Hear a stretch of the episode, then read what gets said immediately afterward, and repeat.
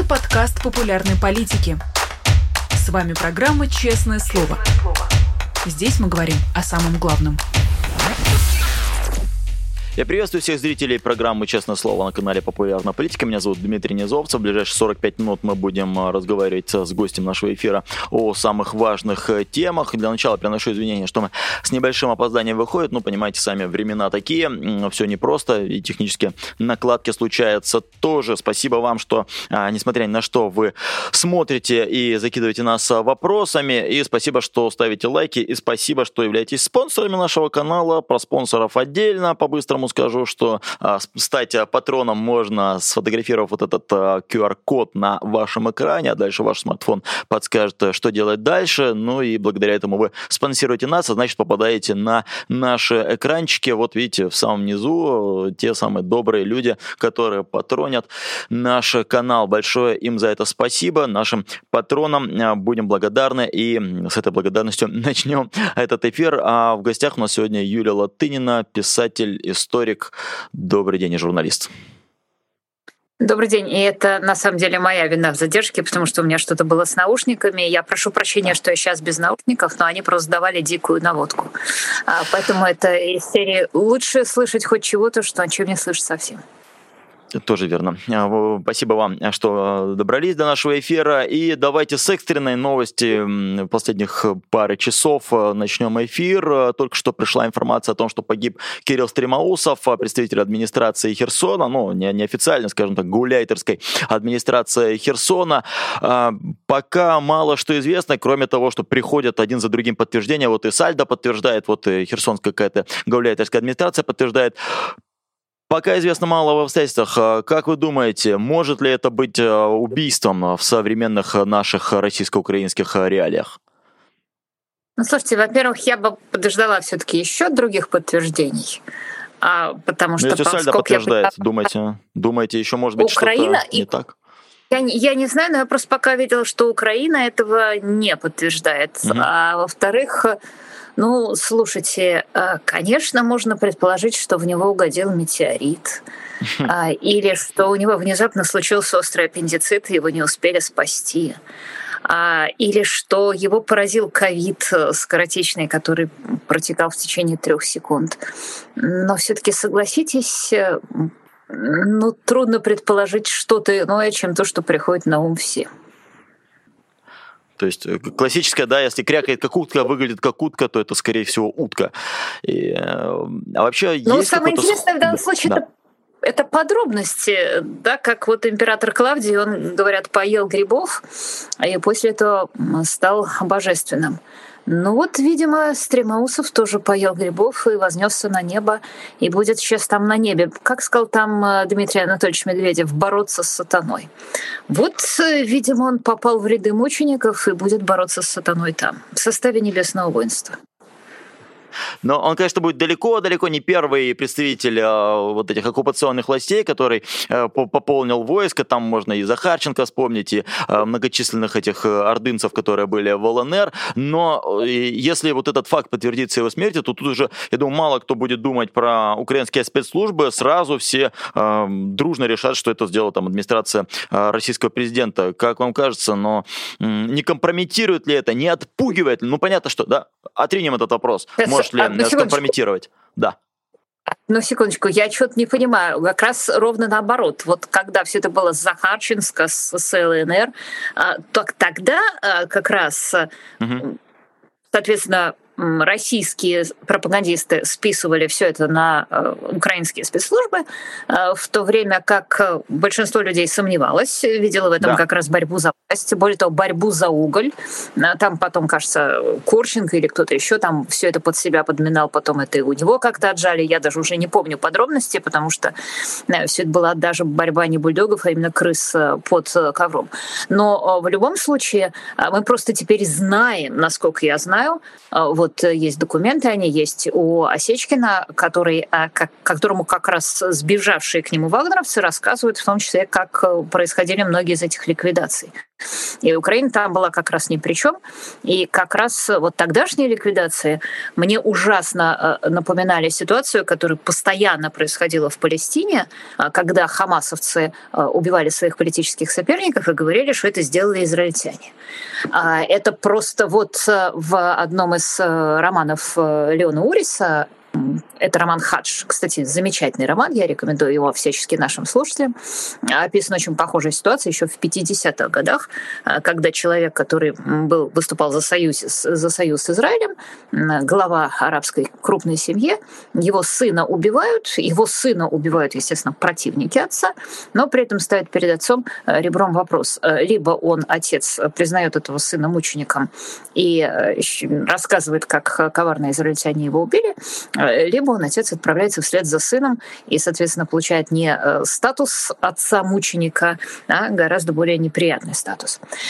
И, понятно, отец э, выбирает э, последнее, и вот изменяя всему, чему он проповедовал, всем, все, что ради чего он жил, он над телом сына рассказывает, что вот кровавые израильские собаки, это они. То есть это такое любимое дело в, когда у вас есть э, враг, э, когда у вас есть противник, э, списать свои политические, а чаще всего корыстные разборки на этого противника. А, так вот, это действительно было в 2015 году, это все было под предлогом наведения порядка в ЛНР, ДНР, и надо действительно сказать, что туда таких персонажей, таких маргиналов напустили в ЛНР, ДНР, что их ликвидация совершенно точно не портила окружающего пейзажа, потому что там испортить ничего этим было невозможно. А, а вот э, сейчас, конечно, ровно наоборот, украинские спецслужбы просто постулируют, что у них есть задача уничтожать э, коллаборантов. Они их уничтожают. Это не первый, это не последний. Э, это гораздо более понятная жертва, допустим, чем Дарья Дугина. Тут совершенно mm-hmm. нет никакого мнения, что если это случилось, то, конечно, это, скажем так, не скоротечный случай ковида. Э, не стал перебивать, но давайте разовью сейчас э, свою мысль, что имею в виду, если тогда еще, когда убивали Захарченко, еще могли быть какие-то сомнения, то сейчас, да, там, ну, уже ноль сомнений кто-то сделает.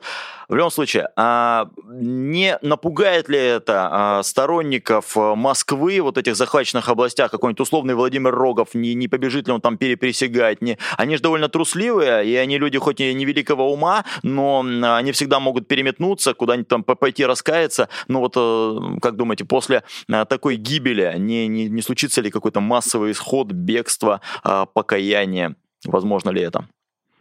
Но слушайте, это же, во-первых, не первый, а во-вторых, им поздно, а в-третьих, потому что, как я понимаю, украинцы не склонны в данной ситуации прощать, хотя уж если кто-то перебежит и принесет с собой, я не знаю, очень много, то, наверное, для него сделают исключение.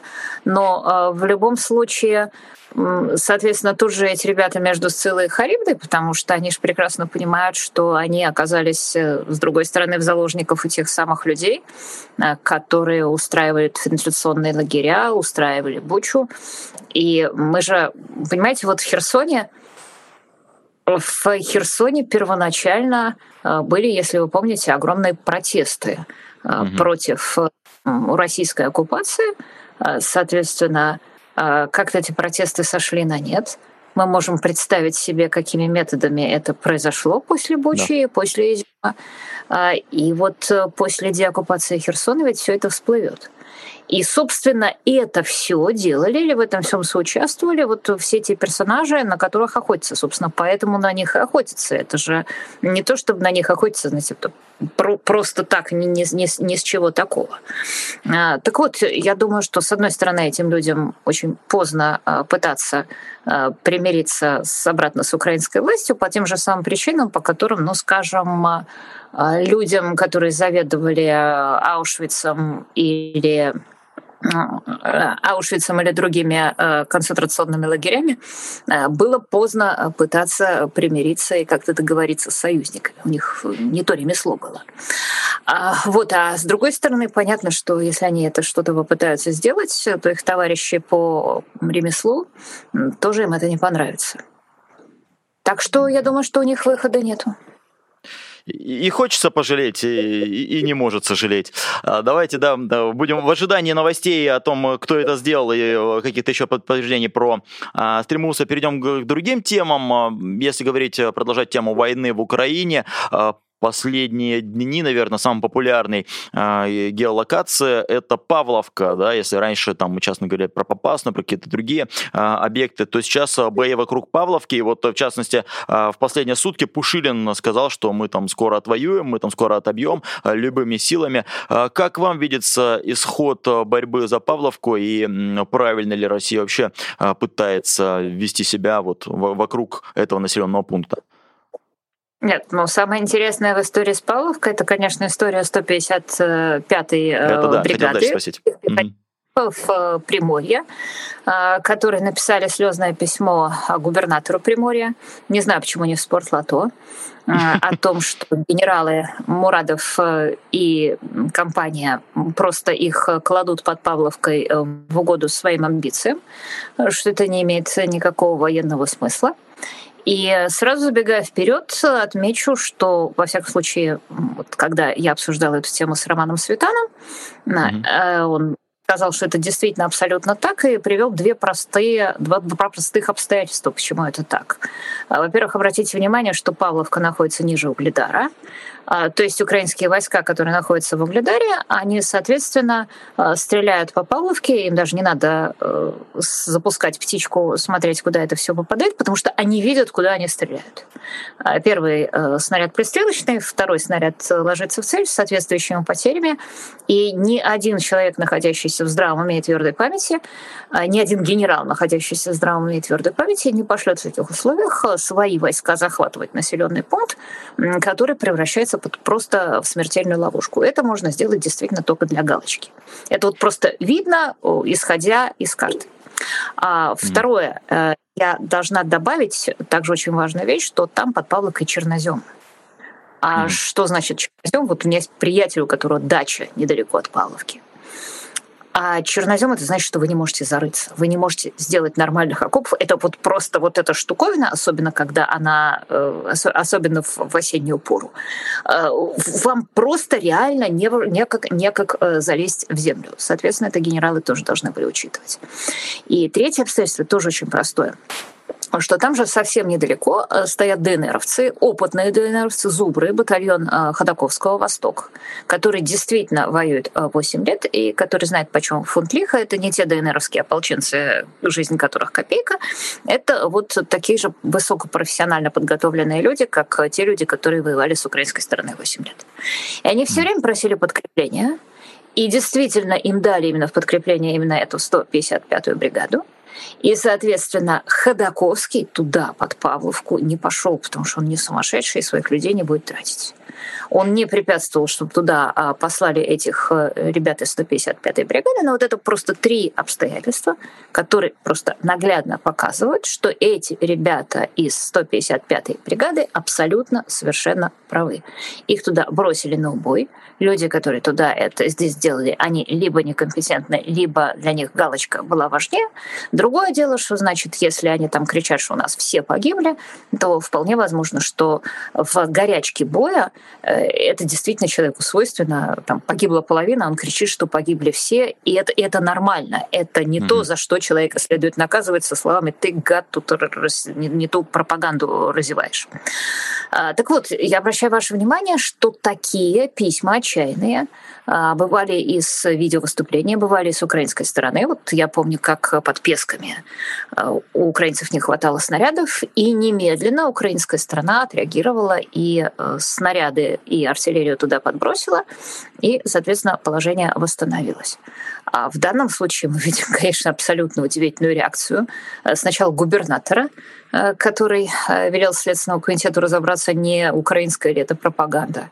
Ну, конечно, вот, э, ну, ну как же, бойцы 155-й бригады — это известные украинские пропагандисты.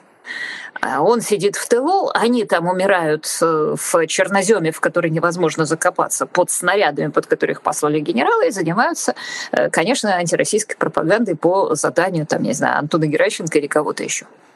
Окей, okay. файн. Uh, дальше, uh, соответственно, uh, наш губернатор обратился с вопросом а к, о том, а посылали ли генералы бездумно на смерть людей, кому генералам. И будет смеяться генералы ему ответили нет. И это ему так понравилось, и он был так совершенно в этом убежден, и он решил, что это так исчерпывает вопрос. Но это еще не самое страшное, потому что после этого появились видео. А, в которых люди, которые представляются борцы, бойцами 155-й бригады, э, говорят, да, да, нет, ничего страшного, значит, вот кто-то нас тут оклеветал, а наши генералы молодцы, все это, значит, антироссийская пропаганда.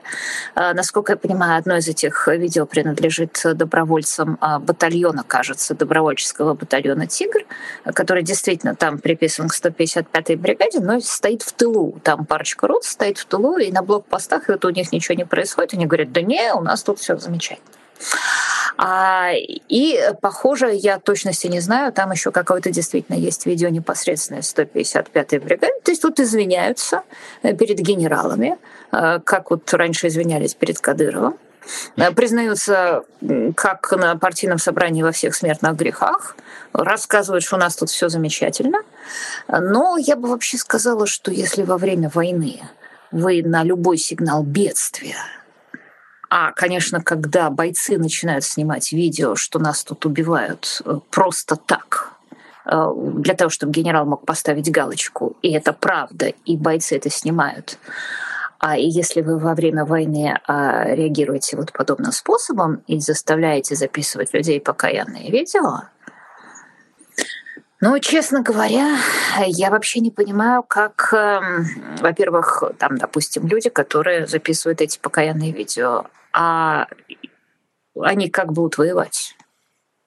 И я не совсем понимаю, какая у вас будет, какая дальше у генералов вы посылаете им сигнал, э, типа, ребята, продолжайте тратить людей как, э, как хотите, все равно мы ваши задницы прикроем. А вот мне кажется, что как раз э, украинские начальники сейчас от всего этого должны торжествовать больше, э, чем от э, даже любой выигранной битвы, потому что за этим кроется такая бездна, в которую страшно заглядывать. А мы же с вами помним, э, ну, я, я помню, потому что дальневосточник я следил э, во многом за этим человеком, а вы помните, потому что вы все помните, э, вот этого самого Кожемяка, который позиционировался как эффективный управленец, да, его там бросили на одну область, потом Сахалин, потом, когда было Приморье сложно, его бросили туда, и он казался таким, ну, рассудительным каким-то начальником. В нем что-то поменялось из-за войны, или ему приходится, как вы думаете, изображать дурака и изображать такого, ну, мясника в каком-то смысле? Ничего себе так подставлять заставлять людей? А, скажем так, э, я за руку этого не держала, и я действительно очень давно занималась Приморьем и, mm. соответственно, Камчаткой, но мне в свое время рассказывали, что, э, скажем так, я тогда даже не буду людей называть, но наши слушатели все поймут, а, что на Камчатке существовали разные консервные заводы, где люди трудились фактически на положении рабов. Ну, то есть там вот откуда ниоткуда не уедешь, хватают людей, бичей, бомжей, и, соответственно, они как в концлагере э, начинают там работать. Ну уж я не говорю о том, какой ущерб все это наносит природе. Но, видимо, денег с этого можно заработать достаточно, чтобы купить высокие должности в государственном аппарате. Ну да, да, не, не, не будем углубляться в эту тему, а, но да, нашим слушателям все будет понятно. И еще мы вернемся к теме войны, но а, продолжая там от Павловки, от э, всего того, что ее окружает, там же тоже было занятное продолжение этой истории, когда э, Сладков, э, военный корреспондент, написал, э, где, где здесь начинается Павловка, да, военкор написал о том, как все плохо, депутат Госдумы от Единой России, какой бы он ни был, но тем не менее депутат вполне официальной должности Евгений Федоров написал, что такие как Сладков, это чуть ли не пособники американских шпионов, а, а в дальнейшем Турчак и Евгений Попов написали отповеди этому Евгению Федорову. А, один из них даже написал, что вот пора бы таким а, не болтать языком в Телеграме, а отправиться на фронт. Как вы думаете, это какой-то раскол в Единой России или они избавляются от давно уже компрометировавшейся даже такую токсичную организацию, как партия Единая Россия Евгения Федорова? Слушайте, я вам честно скажу, что вот до такой степени я энтомологией не интересуюсь. Еще вот когда там а, Пригожин и Кадыров разбираются с генералом Лапиным, это угу. вопрос серьезный для дискуссии. Да. Это они сами или это Путин, а, который а, пробует э, механизм избавления от армейских генералов, потому что Путину понятно, что на кого-то придется вешать всех собак. И либо это армейские генералы повесят на Путина, либо Путин повесит на армейских генералов, и э, Путину интересно посмотреть, что будет, когда будут увольнять первого генерала. Мне кажется, что это вот второй вариант, э, то есть mm. ни в коем случае я Кадырова и Пригожина со счетов не сбрасывала, но я, мне кажется, что в данном случае они выступали в качестве хорошо натренированных э, цепных э, псов Путина. Э, не знаю, как это восприняла армия. Ну, понятно, что вот российская армия... На самом деле, ведь, понимаете, с российской армией что проблема? Вот мы только что разбирали это на примере, с одной стороны, генералов, а с другой стороны, бойцов 155-й бригады, но тоже абсолютно тоже чувство выученной беспомощности и лучше умереть, чем возразить, оно наблюдается в отношении там, Путина и генералов. Путин долго специально воспитывал особую породу генералов, генералов без яиц. Вы знаете, император Истиняна был такой э, полководец Нарсес э, знаменитый. Он был евнухом. А, кстати, это не мешало ему хорошо воевать. Ну вот, э, я бы сказала так осторожно, что в российской армии нарциссов не наблюдается.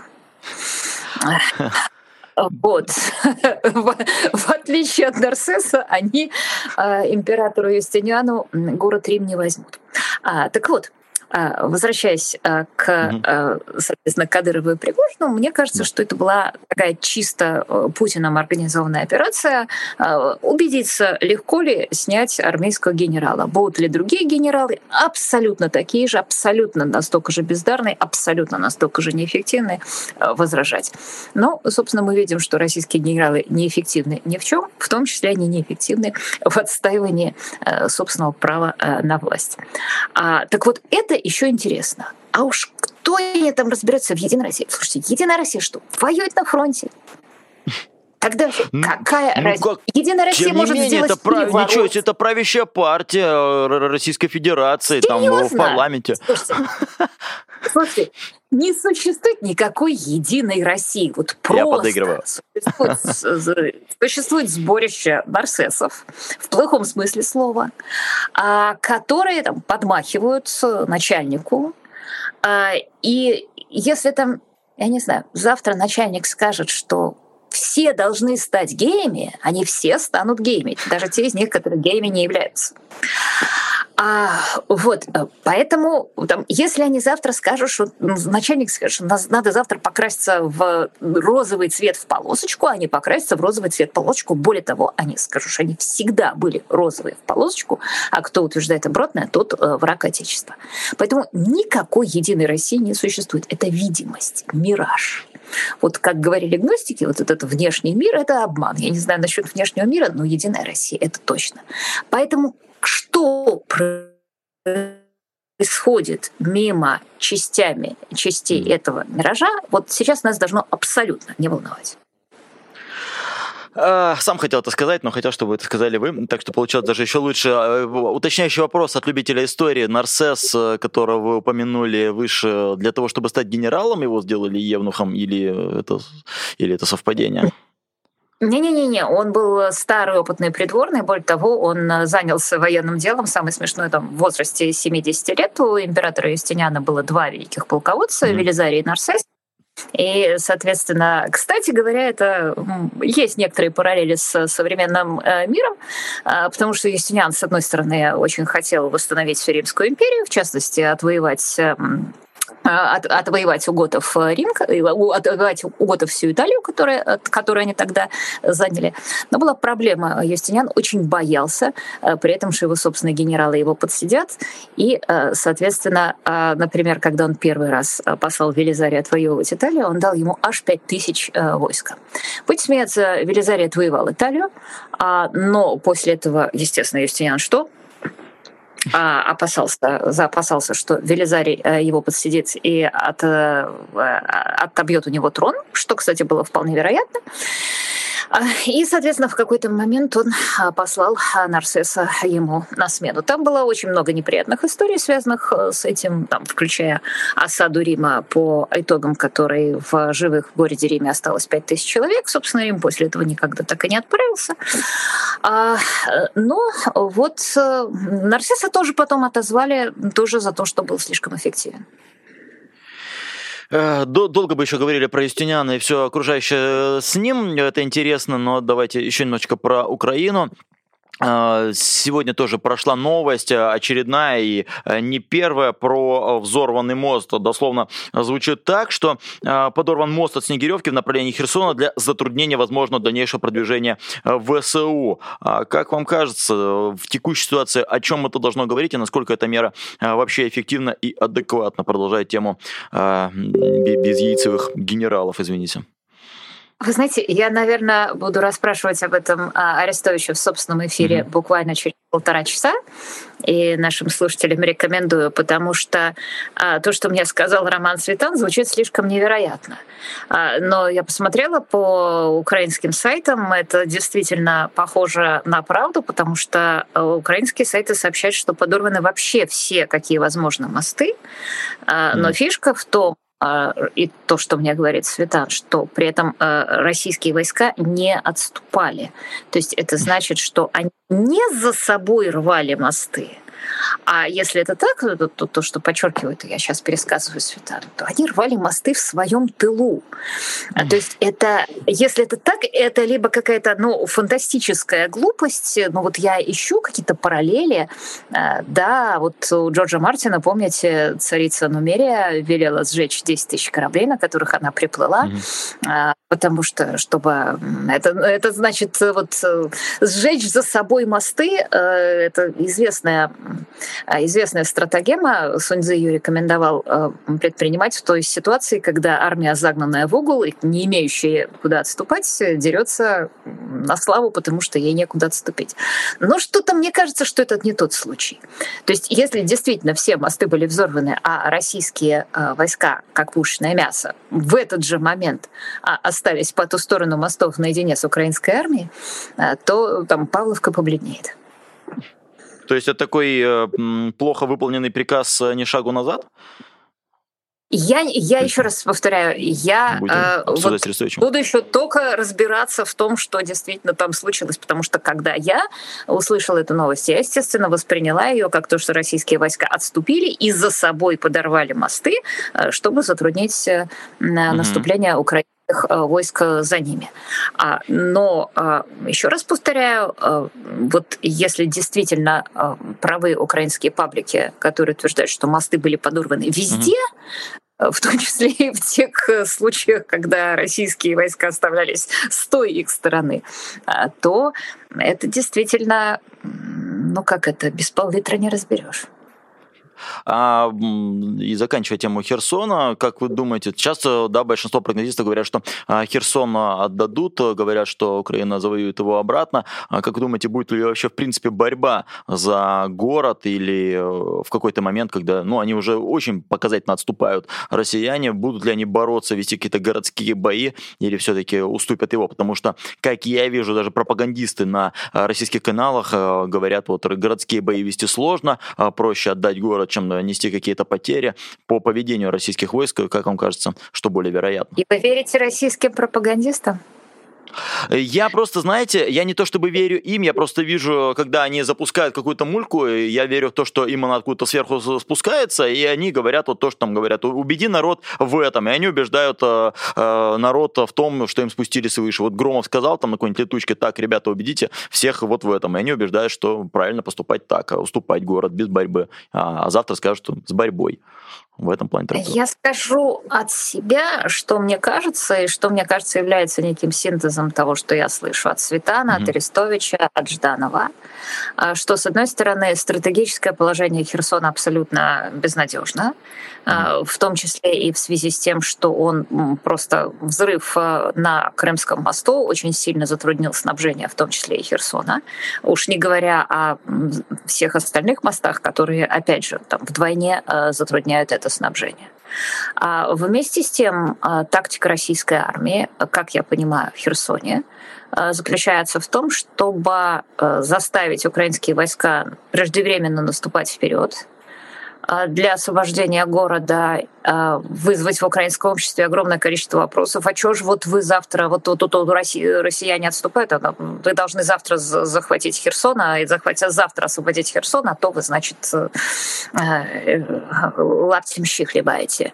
Mm. И э, нанести украинцам при освобождении Херсона такое же, такое же сильное уничтожение живой силы, по крайней мере, как вот было с российскими же войсками при Северодонецке. Устроить им такой, э, и устроить им такой обратный Северодонецк. А, ровно, на сто, ровно поэтому, насколько я понимаю, украинские войска и залужные никогда на это не пойдут. То есть э, вместо того, чтобы, очертя голову, броситься на Херсон и взять его ценой десятков тысяч жертв, они ничего подобного не будут делать. А, они будут делать ровно то же, что и сейчас, то есть э, методично наступать, э, перемалывая артиллерии э, российские войска, и наступать только тогда, когда в окопах российских войск физически не осталось, либо потому что они убежали, либо потому что там все погибли а, с минимальными жертвами для себя. Да, это требует очень большого количества снарядов, но это большое количество снарядов а, у украинцев есть. Да, а это требует сосредоточения на этом участке фронта большого количества техники, которая нужна была бы на других участках фронта и которая не позволит украинцам осуществить прорыв на других участках фронта. То есть, вот, на мой взгляд, это такой Северодонецк наоборот.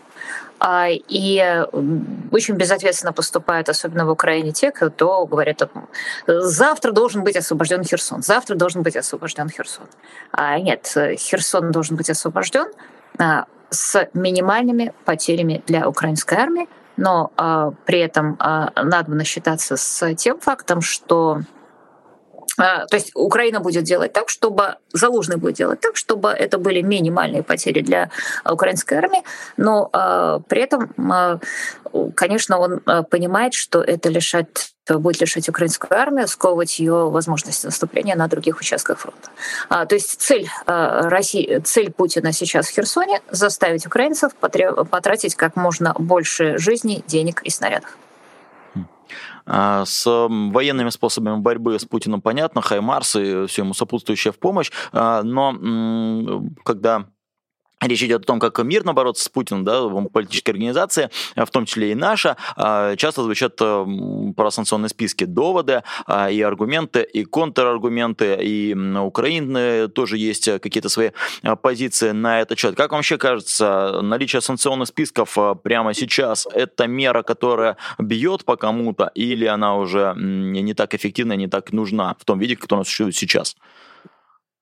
Ну, э, у меня большие сомнения по поводу разных санкционных списков, э, э, в, в принципе, потому что, ну, составлять санкционные списки с ощущением, что олигархи, если соберутся свергнуть Путина, достаточно смешно.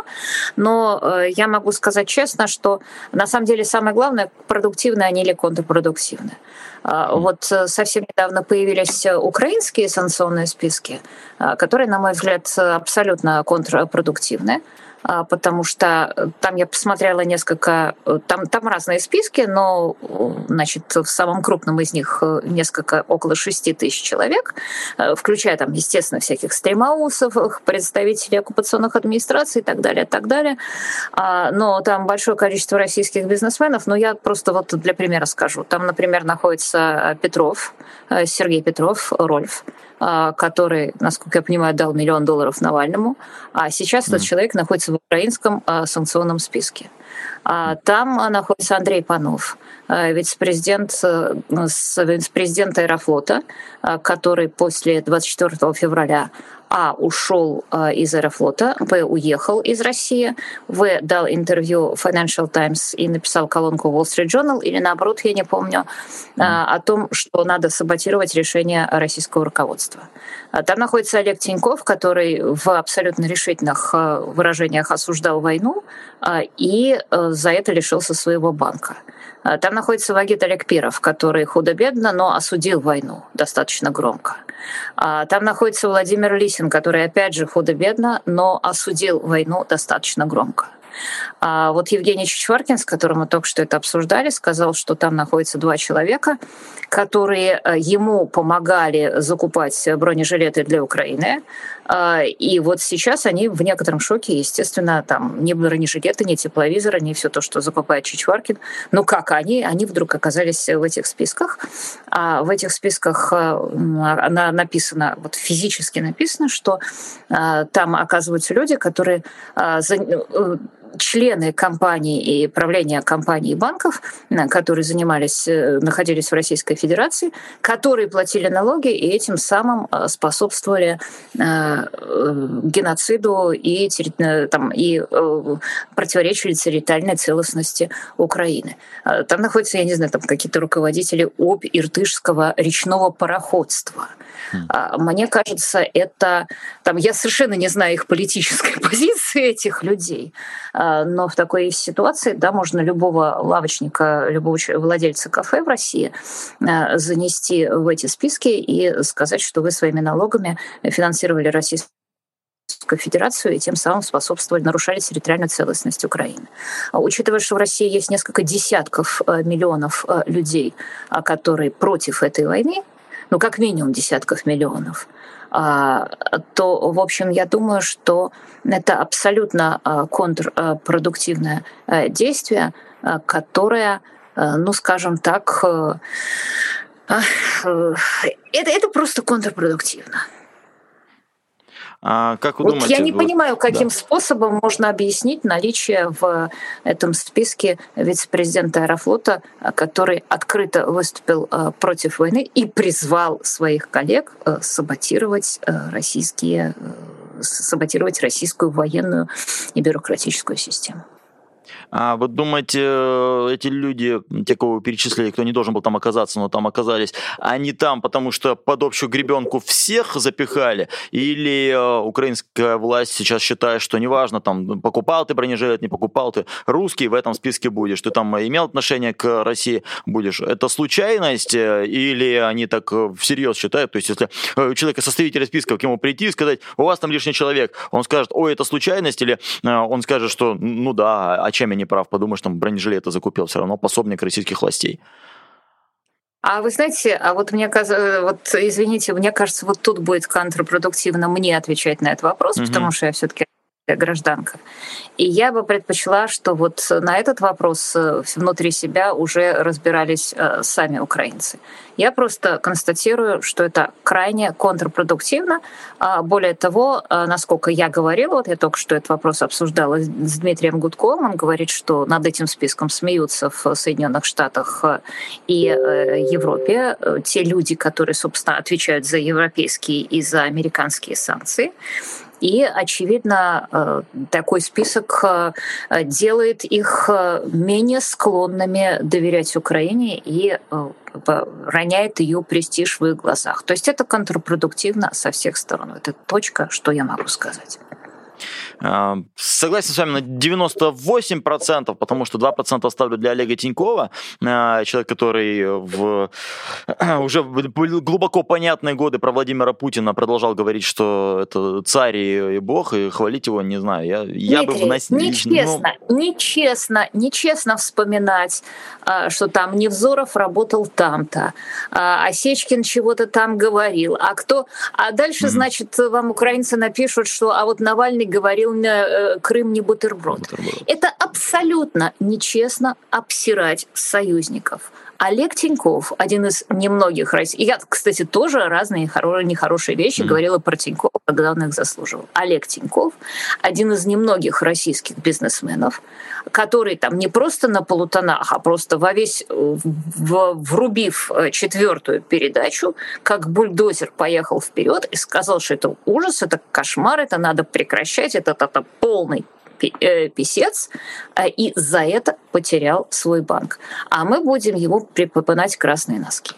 А Биллу Браудеру, который хвалил Путина, мы тоже будем припоминать красные носки или хвалить его за список Магнитского? Смотря когда. Биллу, Биллу Браудера мы похвалим и большой благодарность за то, что он есть. Олега Тинькова просто вынесу в протокол на нашей передаче, что э, если, если могу не согласиться, немного не соглашусь. Напоследок вы упомянули Алексея Навального. Вы э, знаете про то, что идут многочисленные суды по поводу его помещения э, в ШИЗО, и ему хотят увеличивать сроки. Как думаете, вот давайте у нас буквально минута осталась до конца, возможно ли какие-то меры, которые облегчат судьбу Алексея Навального и приведут к его освобождению, если считать свержение Владимира Путина, что-то может э, вытащить Алексея Навального из ШИЗО или из тюрьмы сейчас? Свержение Владимира Путина. А вот здесь я с вами согласен на 100%.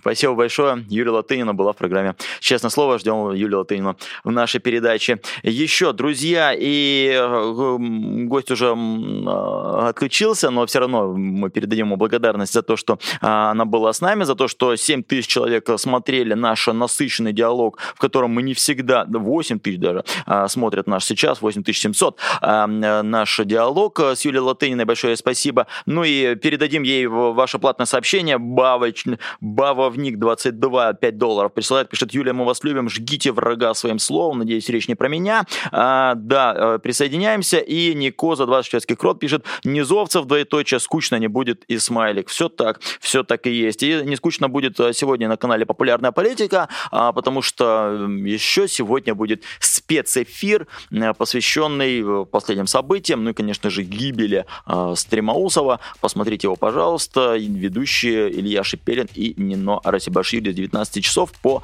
московскому времени. Заменят меня в каком-то смысле мои коллеги, а я с вами на этом прощаюсь. Дмитрий Низовцев, программа «Честное слово». Смотрите нас снова, смотрите нас еще. Пока. Пока. Вы слушали подкаст «Популярные политики». Мы выходим на Apple Podcast, Google Podcast, Spotify и SoundCloud. А еще подписывайтесь на наш канал в YouTube.